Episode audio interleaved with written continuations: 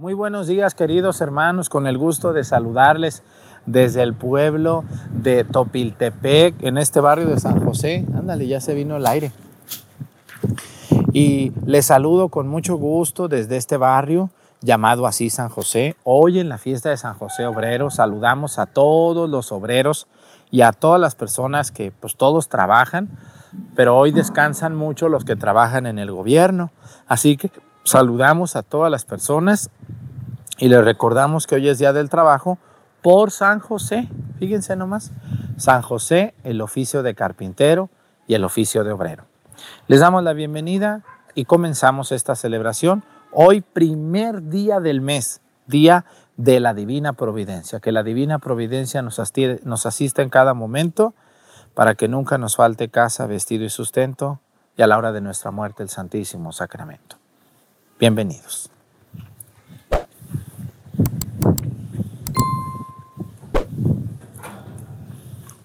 Puras monaguillas, ahora nomás un monaguillo ya.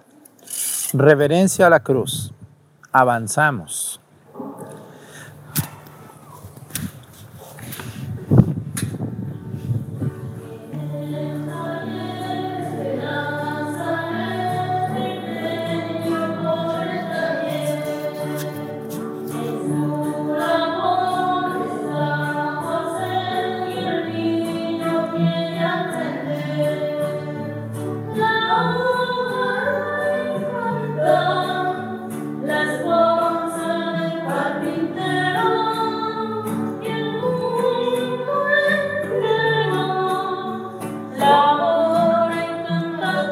yeah.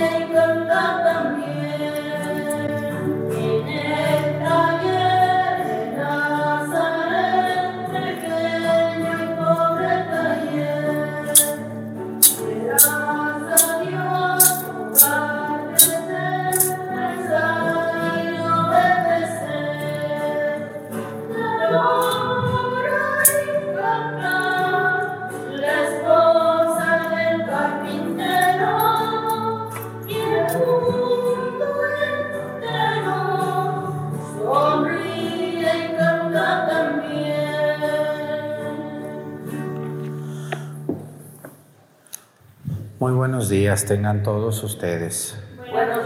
Les damos la bienvenida a esta Santa Misa en este primer día del mes, hoy también día de San José Obrero. Fíjense que el Señor San José tiene dos fiestas en el año. El 19 de marzo es la más conocida y la más festejada. De hecho, el 19 de marzo celebramos a San José como esposo y padre de Jesús, esposo de María y padre de Jesús. También se le llama San José Patriarca, la fiesta del 19 de marzo. Y la fiesta del primero de mayo, que es el día de hoy, es una referencia al oficio. San José trabajador, San José padre de familia, San José responsable. Entonces, hoy mucha gente celebra el Día del Trabajo, dice, hoy es el día del trabajo. ¿Y por qué nació el día del trabajo? Dicen, pues se le ocurrió a algún político. No, mi chulos, no, no, no, no. Si no es por eso, miren, les voy a platicar una historia aquí en privado. México es uno de los países más católicos del mundo y hoy es muy católico, pero hace 100 años era mucho más católico. Todos los políticos eran católicos, respetuosos de Dios, hoy son contados, ¿verdad? Entonces, por ahí llegaron unos políticos muy anticatólicos, enojados con la iglesia, no sé por qué, pero bueno, siempre hay gente que de todo se enoja, y dijeron, no, no, no, hay muchas fiestas de los santos.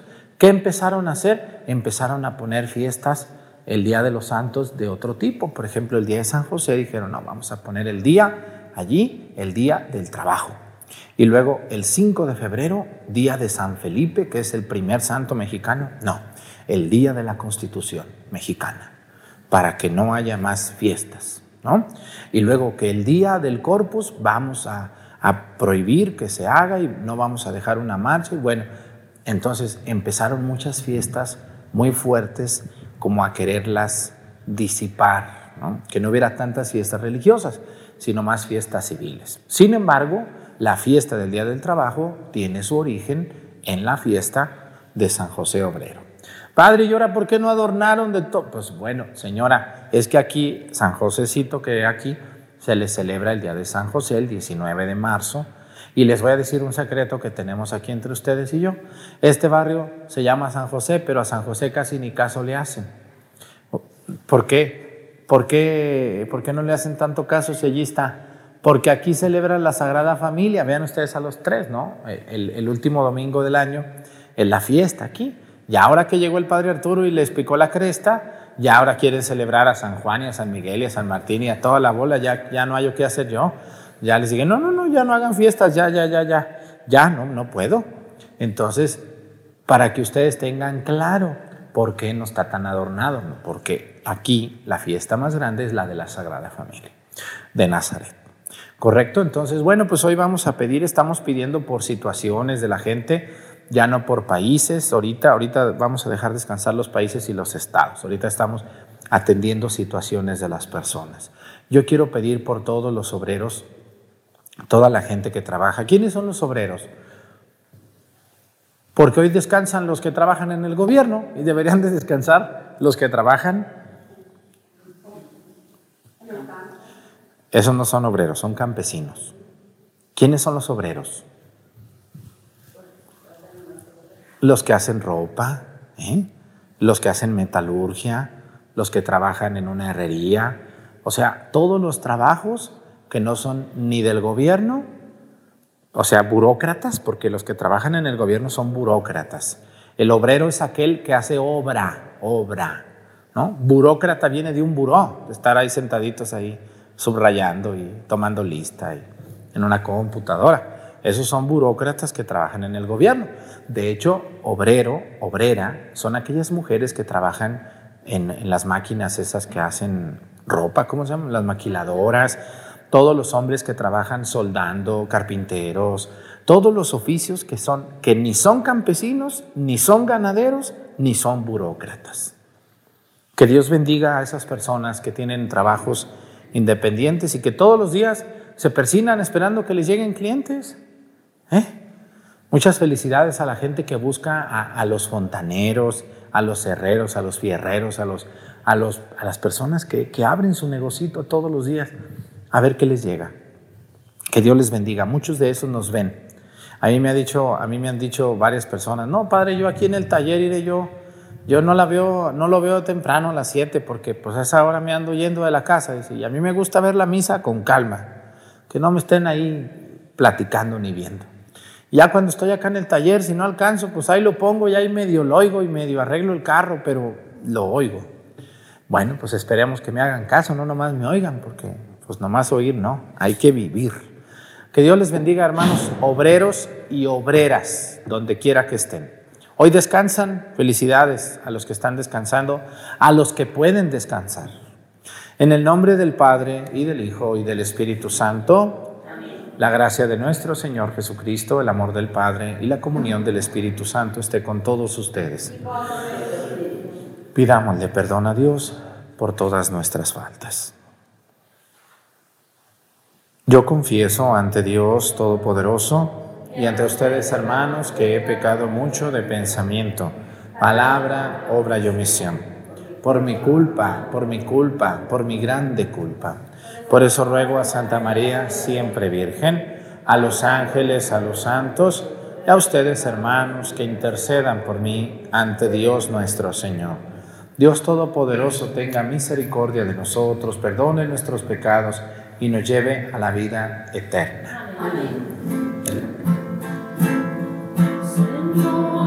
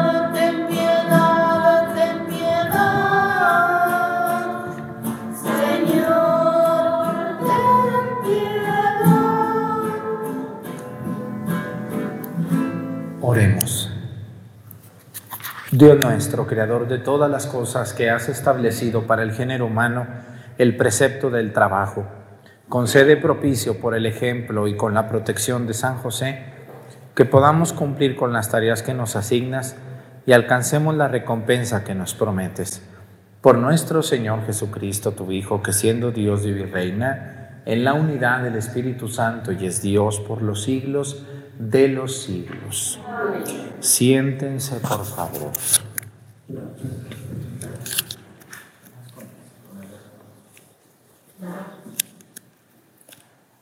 Del libro de los Hechos de los Apóstoles. En aquellos días los apóstoles y los hermanos que vivían en Judea se enteraron de que también los paganos habían recibido la palabra de Dios. Cuando Pedro regresó a Jerusalén, los circuncidados le hicieron reproches diciendo, has entrado en la casa de unos incircuncisos y has comido con ellos. Entonces Pedro le contó desde el principio lo que le había pasado. Estaba yo en la ciudad de Gafá en oración cuando tuve una visión y vi algo semejante a un gran mantel que sostenido por las cuatro puntas bajaba del cielo hasta donde yo me encontraba. Miré con atención aquella cosa y descubrí que había en ella toda clase de cuadrúpedos, fieras y reptiles y aves. Oí luego una voz que me decía, levántate, Pedro, mata el animal que quieras y come. Pero yo respondí, ni pensarlo, Señor, jamás he comido nada profano o impuro. La voz del cielo me habló de nuevo no tengas tú por impuro lo que Dios ha hecho puro. Esto se repitió tres veces y luego todo fue recogido hacia el cielo. En aquel instante se presentaron en la casa donde yo estaba tres hombres que, que venían de Cesarea con un recado para mí. El Espíritu me dijo, entonces que me fuera con ellos sin dudar. También fueron conmigo estos seis hermanos y todos entramos en casa de aquel hombre. Él nos contó cómo había visto de pie ante él a un ángel que le dijo, manda a buscar en Gafá a Simón llamado Pedro, lo que él te diga te traerá la salvación a ti y a toda tu familia. En cuanto empecé a hablar, el Espíritu Santo descendió sobre ellos, como había descendido al principio sobre nosotros. Entonces me acordé de lo que había dicho el Señor. Juan bautizó con agua, pero ustedes serán bautizados con el Espíritu Santo. Por lo pronto, si Dios les ha dado a ellos el mismo don que a nosotros, por haber creído en el Señor Jesús, ¿quién soy yo para oponerme a Dios? Con esto se aparciguaron y lo y alabaron a Dios diciendo: Por lo visto también a los paganos les ha concedido Dios la conversión que lleva a la vida. Palabra de Dios.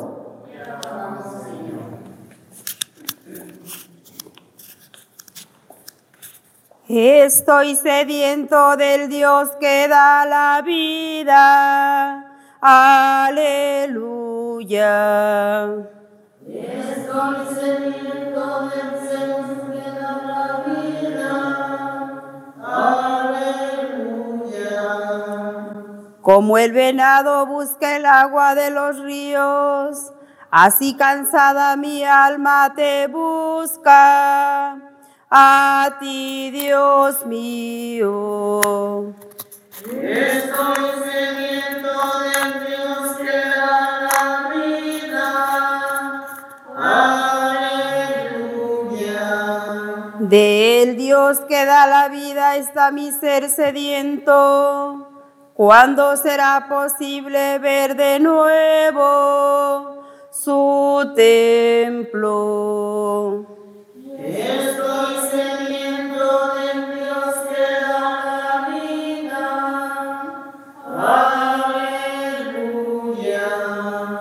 Envíame, Señor, tu luz y tu verdad, que ya se conviertan en mi guía, y hasta tu monte santo me conduzcan, allí donde tú habitas.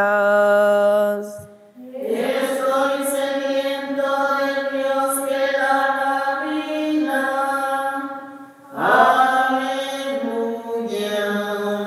Al altar del Señor me acercaré, al Dios que es mi alegría.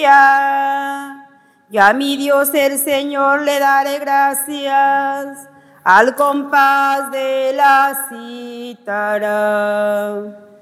Estoy sediento del Dios que da la vida. Aleluya. Aleluya.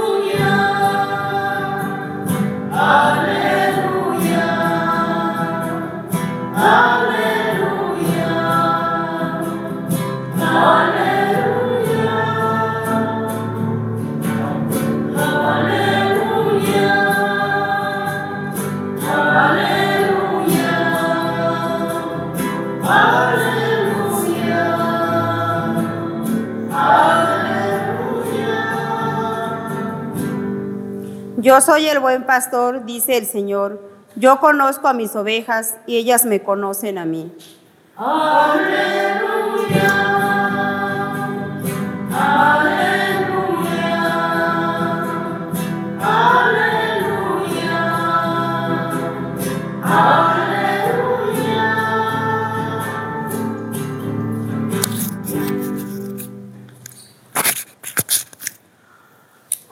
El Señor esté con ustedes.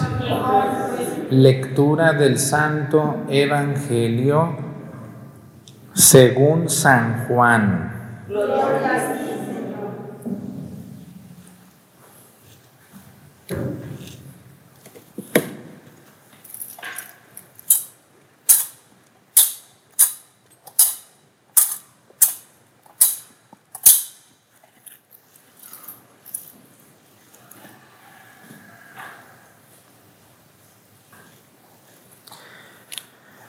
En aquel tiempo Jesús dijo a los fariseos, Yo soy el buen pastor. El buen pastor da la vida por sus ovejas.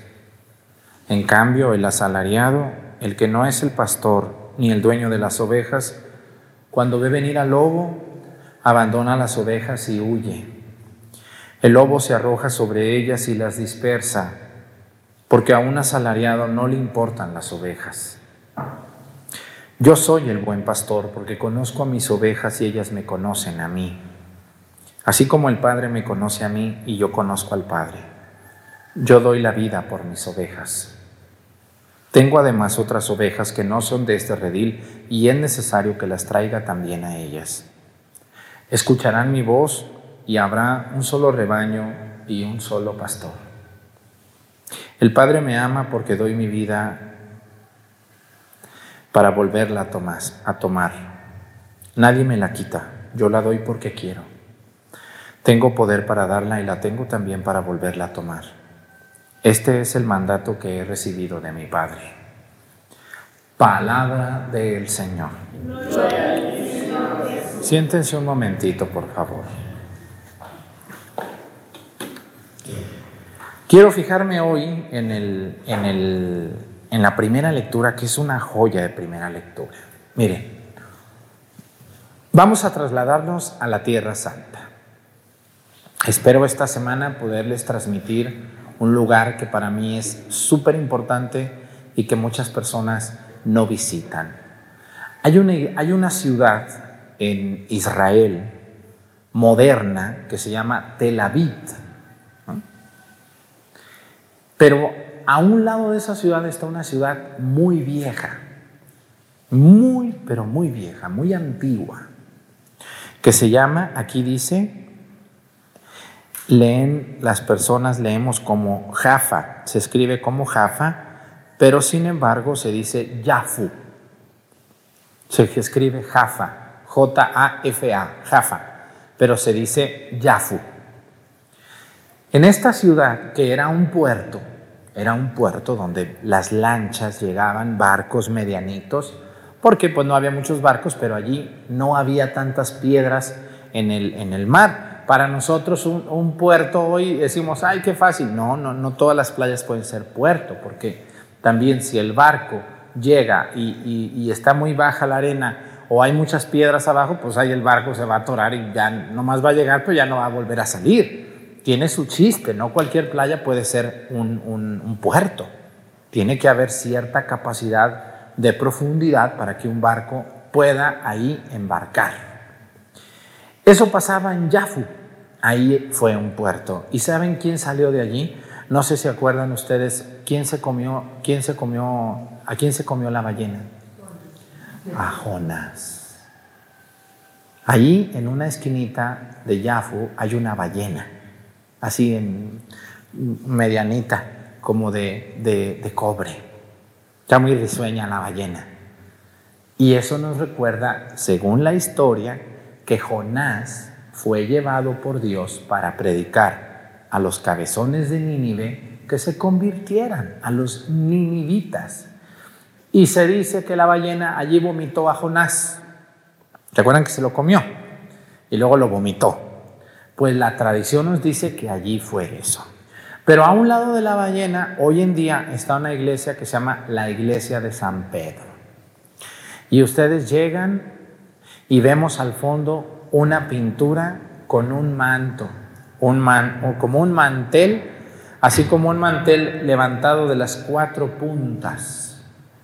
Y adentro del mantel hay pájaros, puercos, avestruces, venados, chivos, panes, uvas, manzanas, de todo.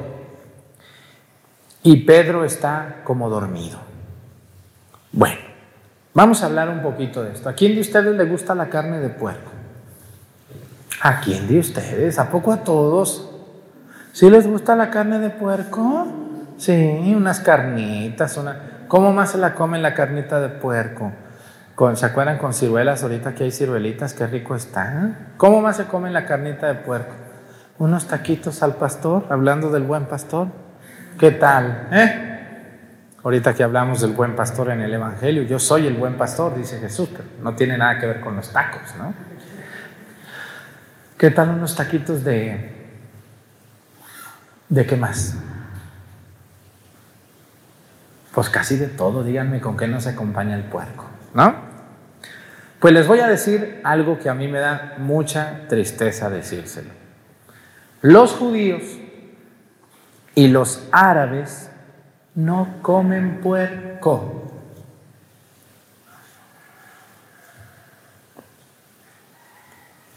de lo que se pierden, ¿verdad que sí? De lo que se pierden. Bueno, pero ¿por qué no comen puerco? Porque en el Antiguo Testamento, en el libro de los números y en el libro de Levítico, hay unas leyes que hablan de algunos animales impuros que no deben de ser comidos. Entre ellos aparece el puerco. Y también aparecen alimentos que no se deben de combinar. Yo no sabía hasta que fui y me di cuenta que sí.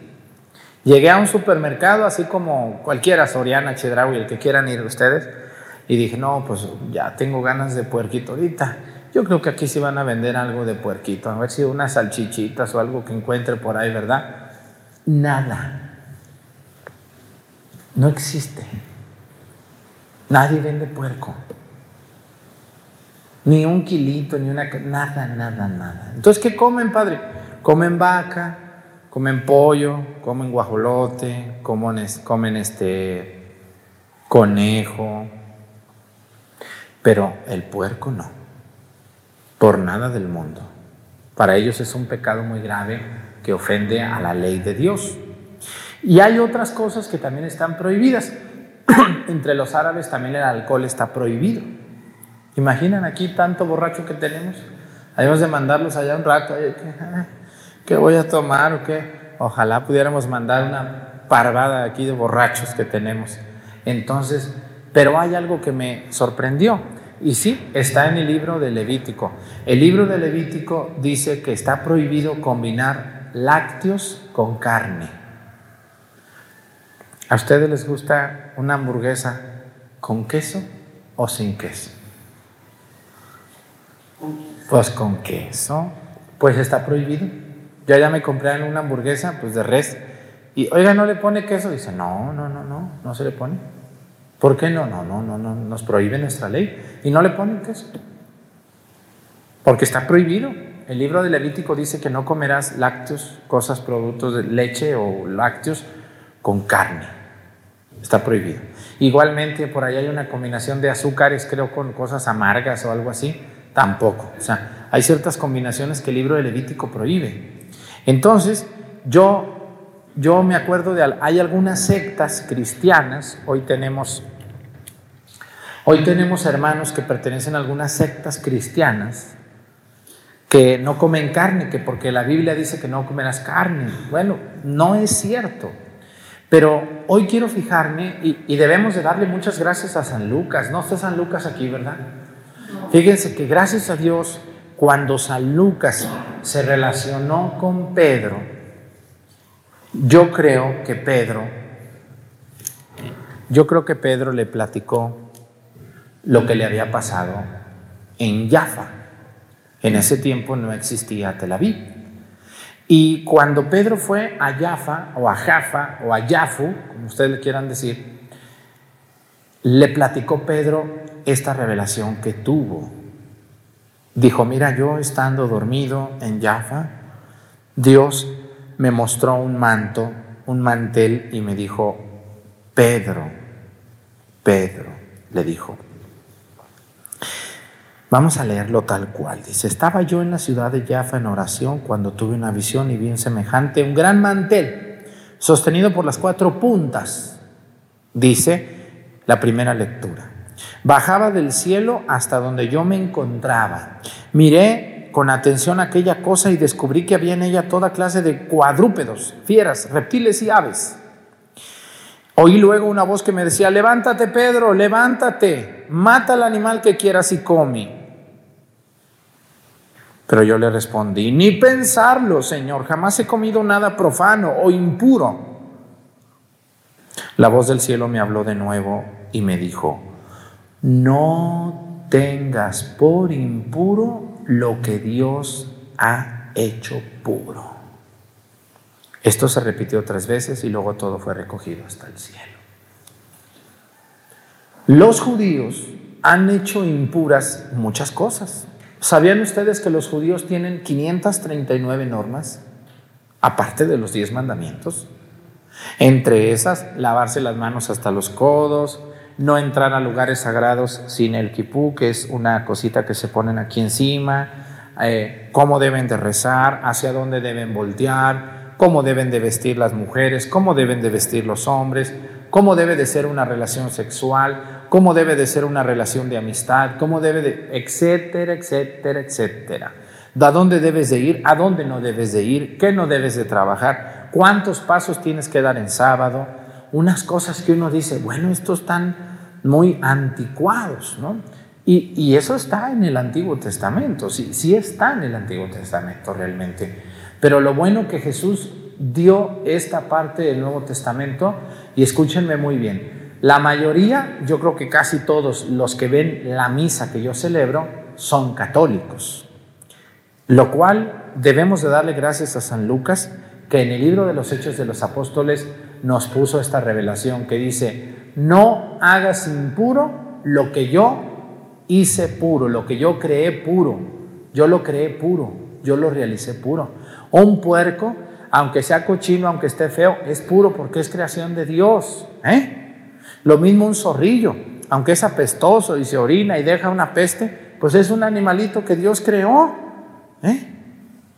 Porque Dios no hizo nada impuro. Los seres humanos somos los que vemos a ciertos animales como impuros, pero no hay animales impuros.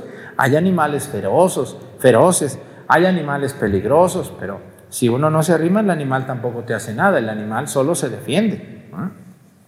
A lo que yo voy. Hermanos, vieran qué sufrimiento es andar allá en Israel. No hay ni un puestecito de tacos de puerco. A veces se van los mexicanos, pero aunque un mexicano se vaya allá a poner un negocio, tiene que vender vaca, tiene que vender tacos de pollo. Yo llegué, y luego, una vez yo llegué a un negocio allí en un lugar y vi unos, unas así como pastor ahí, así, ¿no? y estaban ahí también cortando. Le dije, ay, ahora sí, vamos a cenar bien aquí. Ya tengo 10 días que no como nada. No, ahorita. Pero pues no hay tortillas, ¿cómo ven? Te lo dan ahí en, una, en un pan ahí como torta ahí nomás. Pero pues no sabe igual el bolillo de aquí que el de allá. Allá no hay bolillos, en pan ahí todo aguado. Entonces, pues yo dije, bueno, no, pues era pastor de pollo, ¿cómo ven? Lo hacen de pollo, de pollo, o de otras cosas, pero no, el puerco no, nada de nada. Digo, mm, unas tostaditas de pata, unas, bueno, entonces no quiero ahorita abrirles el apetito. Lo que sí quiero decirles es lo siguiente. Cuando a ustedes les toque escuchar a una persona que la Biblia prohíbe comer carne, sáquenle el capítulo número 11 de los Hechos de los Apóstoles, donde aparece esta cita. ¿Cómo dice esta cita? Dice que Pedro tenía hambre, tenía hambre Pedro, ¿no? Y Jesús le dijo, toma el animal que quieres, mátalo y cómetelo. ¿Mm? No hagas impuro lo que yo hice puro. ¿Qué les quiere decir? ¿Qué nos quiere decir con esto el Señor? Que hay leyes del Antiguo Testamento que para nosotros ya no valen. ¿O alguno de ustedes es judío? ¿Alguno de ustedes es judío? No tienen cara de judíos, tienen cara de mexicanos 100%. Entonces, como no somos judíos nosotros, para nosotros vale la ley del Nuevo Testamento. Y si el Nuevo Testamento dice que está permitido comer la carne, podemos comer carne. Ahora, ya un consejo, pues no le entremos tanto porque el ácido úrico, ¿de dónde viene el ácido úrico, señoras? Luego andan que sienten que les como, como piquetitos en el talón. Ay, padre, ¿por qué Dios me estará castigando? ¿Cuál te castiga? Pues le atoras sabroso, pues como, como no te va a picar el talón de tanto ácido úrico, los codos hay todos boludos ya, ¿verdad? De tanto de tanto ácido úrico por la carne. Hay que comer y escúchenme muy bien. Este consejo que les doy, yo sé que no lo necesitan, pero se los voy a dar. Uno de los placeres más hermosos de la vida es comer. ¿O no es cierto, señoras o señores? ¿Eh? ¿A quién de ustedes le gusta comer? A todos. ¿Qué se siente cuando ya no pueden comer todo? Muy mal, tristeza. Cuando ya no tenemos dientes, cuando ya no podemos. Entonces, escúchenme muy bien. Dios, si le dijo a Pedro, agarra el animal que quieras y mátalo y cómetelo. Yo les invito a ustedes, hermanos, que evitemos andar cazando animales silvestres. Si a alguno de ustedes le gusta cazar animales silvestres, no lo debe de hacer. Por eso, por eso Dios nos dio la capacidad de tener granjas para tener pollitos, puerquitos, eh, gallinitas, guajolotes, conejitos, que nosotros podemos comer y no nos hacen daño. Los animales silvestres hay que respetarlos, hay que cuidarlos, porque la naturaleza también tiene un equilibrio. Y esos animalitos Dios los creó porque guardan el equilibrio del mundo. Si no hay carnívoros, los herbívoros se pasan de la raya. Si no hay herbívoros, los carnívoros se mueren. ¿eh? Y si no hay herbívoros, las plantas crecen desordenadamente. Entonces, todo es una cadena que Dios creó. Los seres humanos, Dios nos dio la capacidad de dominar la creación de Dios, no de destruirla. Así que dos consejos les doy hoy. No matar ningún animal silvestre, sea el que sea. ¿Mm? Y número dos, plantar un árbol en la vida. ¿Quién de ustedes ha plantado un árbol? ¿Y ya está grande el árbol? ¿O lo dejaron secar como esos programas que están ahorita que están secando todos? ¿Eh? ¿Quién de ustedes plantó un árbol ya? Y está más grande que ustedes. Muy bien. Si todos los humanos plantáramos un árbol, ¿se imaginan cuántos árboles habría? Todos deberíamos de plantar un árbol. ¿Saben ustedes cuántos árboles necesita un ser humano para poder respirar? ¿Cuántos? Según estudios dicen que para que un humano pueda respirar necesita el oxígeno que dan ocho árboles. Ocho árboles. Por eso en las ciudades no hay árboles y la gente se muere también de cáncer de pulmón ¿eh? o ciertos cánceres porque ya no respiran aire, respiran contaminación, dióxido de carbono y muchos otros contaminantes. Yo les invito, hermanos, el que tenga un rancho, plante un árbol o, cuide los que haya, y, y cuidemos la creación de Dios. Dios nos la dio para que nos alimentemos, para que comamos de allí. Qué bonita es la sombra de un árbol, ¿a poco no? Por más ustedes que hagan sus tejabanes de láminas todas calientes, ahí parece uno que se está rostizando, no hay como estar abajo de un árbol. Todos queremos la sombra de un árbol, pero no queremos plantar árboles. Hay que cuidarlos mucho, cuiden mucho los arbolitos, por favor. Y los animalitos que Dios creó. Pónganse de pie, por favor. Presentemos ante el Señor nuestras intenciones. Vamos a decir todos, Padre, escúchanos. Padre, Pidamos, hermanos, a nuestro Señor que envíe para su iglesia santos y buenos pastores, fieles al Evangelio y generosos en el servicio. Roguemos al Señor. Padre, Intercedamos, hermanos, por los matrimonios y por las familias para que sean fuertes y cuna de vocaciones, para que Dios por su amor les bendiga en abundancia. Roguemos al Señor. Padre, escúchanos. Pidamos al Señor por los hombres y mujeres que con su trabajo cotidiano alimentan a sus familias y forman con su testimonio a muchos hermanos, para que nosotros sigamos su ejemplo. Roguemos al Señor. Oremos, hermanos, los unos por los otros, para que cuando hemos celebrado la resurrección de Cristo seamos germen de una nueva humanidad que lucha contra el pecado y formen y, y fomentan la fraternidad. Roguemos al Señor.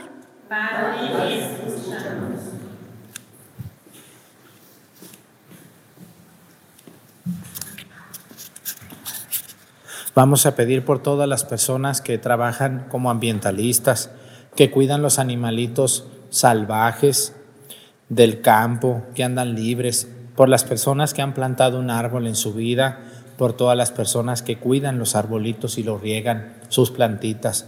Que Dios les bendiga y que nunca lo dejen de hacer. Por Jesucristo nuestro Señor. Siéntense, por favor.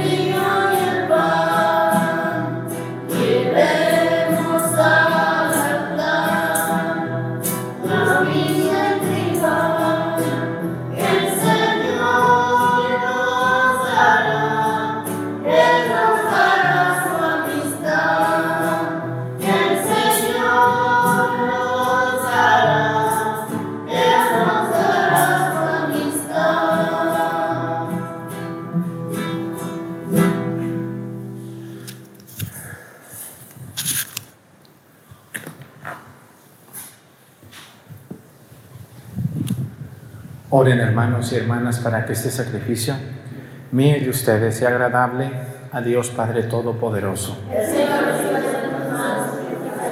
Para alabanza y gloria de su nombre, para nuestro bien y de toda su santa iglesia. Dios nuestro, fuente de toda misericordia, mira las ofrendas que te presentamos en la conmemoración de San José y concédenos propicio que los dones ofrecidos se conviertan en protección para los que te invocan. Por Jesucristo nuestro Señor. El Señor esté con ustedes. Levantemos el corazón. Demos gracias al Señor nuestro Dios. En verdad es justo y necesario, es nuestro deber y salvación darte gracias siempre y en todo lugar. Señor Padre Santo, Dios Todopoderoso y Eterno. Y alabar, bendecir y proclamar tu gloria en la conmemoración de San José, porque Él es el hombre justo que diste por esposo a la Virgen Madre de Dios, el fiel y prudente servidor a quien constituiste jefe de tu familia para que haciendo las veces de Padre cuidara a tu unigénito concebido por obra del Espíritu Santo, Jesucristo Señor nuestro. Por Él, los ángeles y los arcángeles y todos los coros celestiales celebran tu gloria unidos en común alegría. Permítenos asociarnos a sus voces cantando humildemente tu alabanza.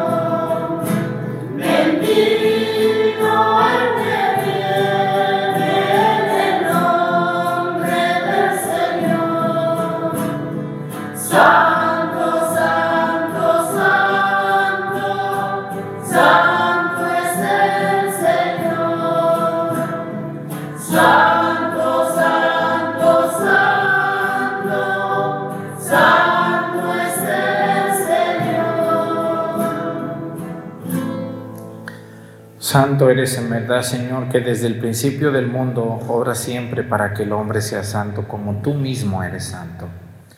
Te pedimos que mire los dones de tu pueblo y derrame sobre ellos la fuerza de tu Espíritu para que se conviertan en el cuerpo y la sangre de tu amado Hijo Jesucristo, en quien nosotros también somos hijos tuyos.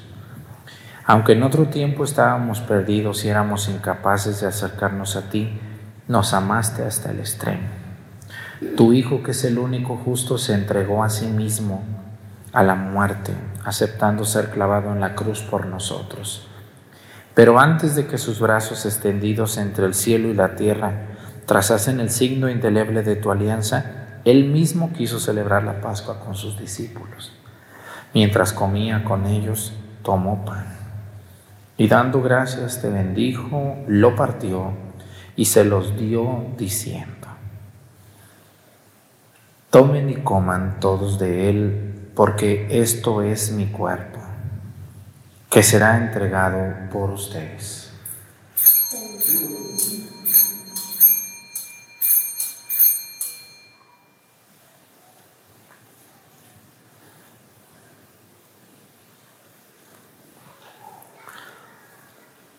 Del mismo modo, acabada la cena, sabiendo que iba a reconciliar todas las cosas en sí mismo, por su sangre derramada en la cruz, tomó el cáliz lleno del fruto de la vid y dándote gracias de nuevo, lo pasó a sus discípulos, diciendo, Tomen y beban todos de él, porque este es el cáliz de mi sangre, sangre de la alianza nueva y eterna, que será derramada por ustedes y por muchos para el perdón de los pecados. Hagan esto en conmemoración mía.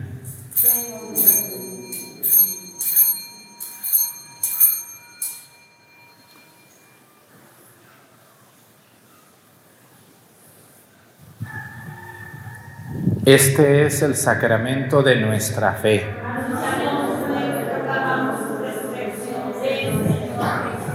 Así pues, Padre, al celebrar ahora el memorial de la muerte, y resurrección de tu Hijo, te ofrecemos el pan de vida y el cáliz de salvación. Y mientras esperamos su venida gloriosa, te ofrecemos, Dios fiel y misericordioso, la víctima que reconcilia a los hombres contigo. Mira bondadosamente, Padre misericordioso, a quienes unes a ti por el sacrificio de tu Hijo, y concédeles por la fuerza del Espíritu Santo, que participando de un mismo pan y de un mismo cáliz, formen en Cristo un solo cuerpo en el que no haya ninguna división. Guárdanos siempre en comunión de fe y amor con nuestro Papa Francisco y nuestro Obispo José de Jesús. Ayúdanos a esperar la venida de tu reino hasta la hora en que nos presentemos a ti, santos entre los santos del cielo. Con Santa María, la Virgen Madre de Dios, con los apóstoles y con todos los santos, con nuestros hermanos difuntos, que confiamos humildemente a tu misericordia. Entonces, liberados por fin de toda corrupción y constituidos plenamente nuevas criaturas, te cantaremos gozosos la acción de gracias de tu ungido que vive eternamente.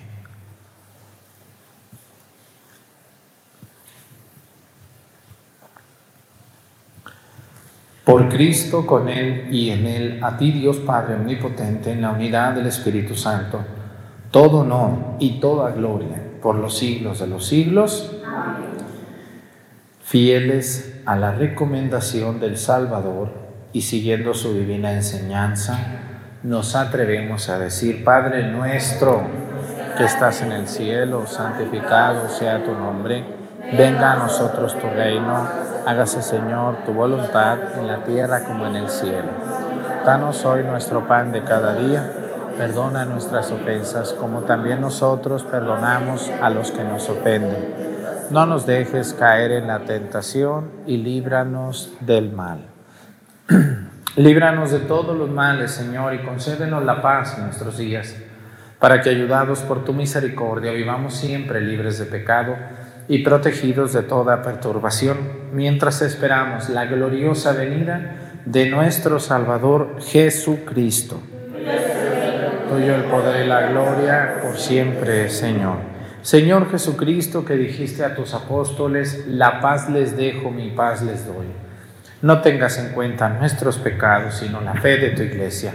Y conforme a tu palabra, concédele la paz y la unidad. Tú que vives y reinas por los siglos de los siglos, que la paz del Señor esté con ustedes. Vamos a darnos con nuestra mano un saludo de paz. La paz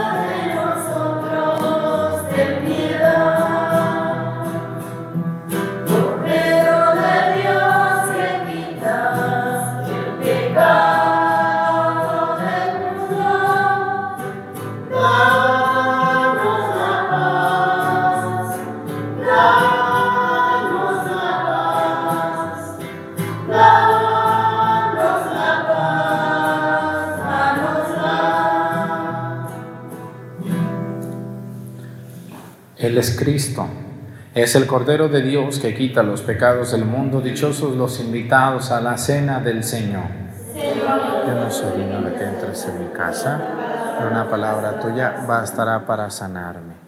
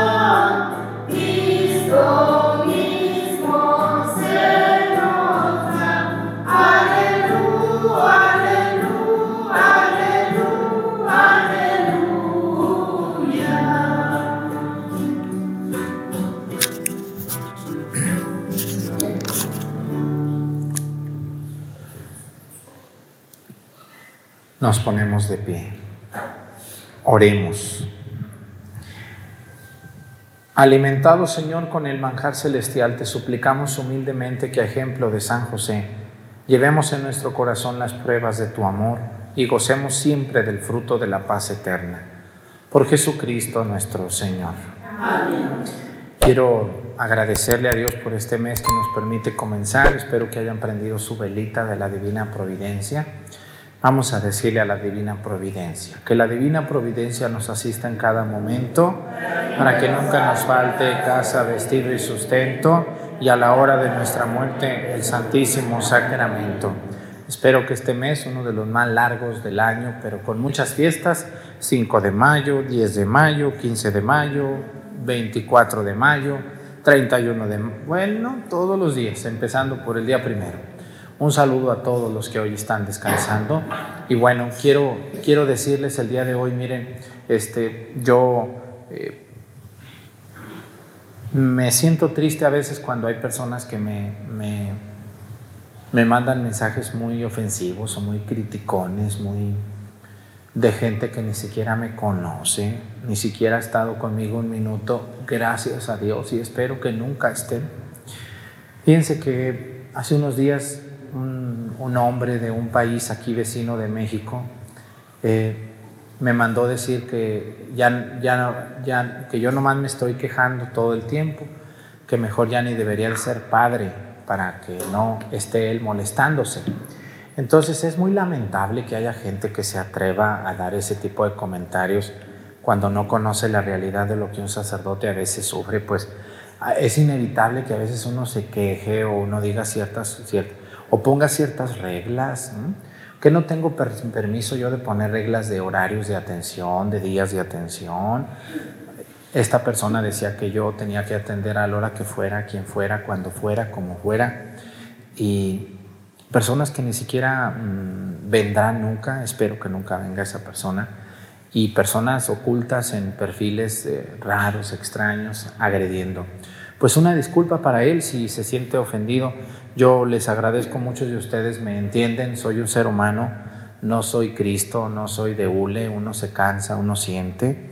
Y a veces uno se queja, pues es que cada cosa que llega a veces con cada rareza extraña que pues uno que hace, ni modo que uno esté eh, ahí aguantando tantas cosas. Entonces, si alguno de ustedes, ya les he dicho yo, si alguno de ustedes mi predicación es causa de tristeza, de contradicción o de susto, pues ya no me vean, sean felices, vivan, búsquense otro sacerdote, que lo vean, que al cabo aquí en YouTube hay muchos sacerdotes de todo tipo y hay mejores que yo.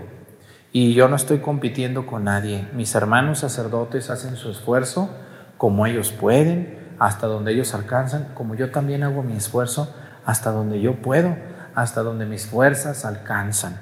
Y para quien le sirva mi manera de predicar con sinceridad y con claridad, muy bien. Y para quien no le sirva, pues que le vaya muy bien y que sea feliz en lo que haga y emprenda. Yo a nadie le voy a decir cómo va a vivir su vida, cómo va a pintar su casa, cómo va, como a mí tampoco algunas personas que ni siquiera son mi familia ni mis amigos me tienen que decir. Una disculpa por quien he ofendido, porque a veces me quejo. Qué pena, qué lamentable, qué fácil es hablar, qué fácil es escribir, qué fácil es denostar cuando no se conoce la realidad. Y, ese hombre presumía que era amigo de muchos sacerdotes y que no eran así los padres. Pues qué lástima que, que no eres amigo, este, solo te juntas con los sacerdotes para criticar su vida y no para comprender la vida tan dura que a veces los sacerdotes llevamos. El Señor esté con ustedes.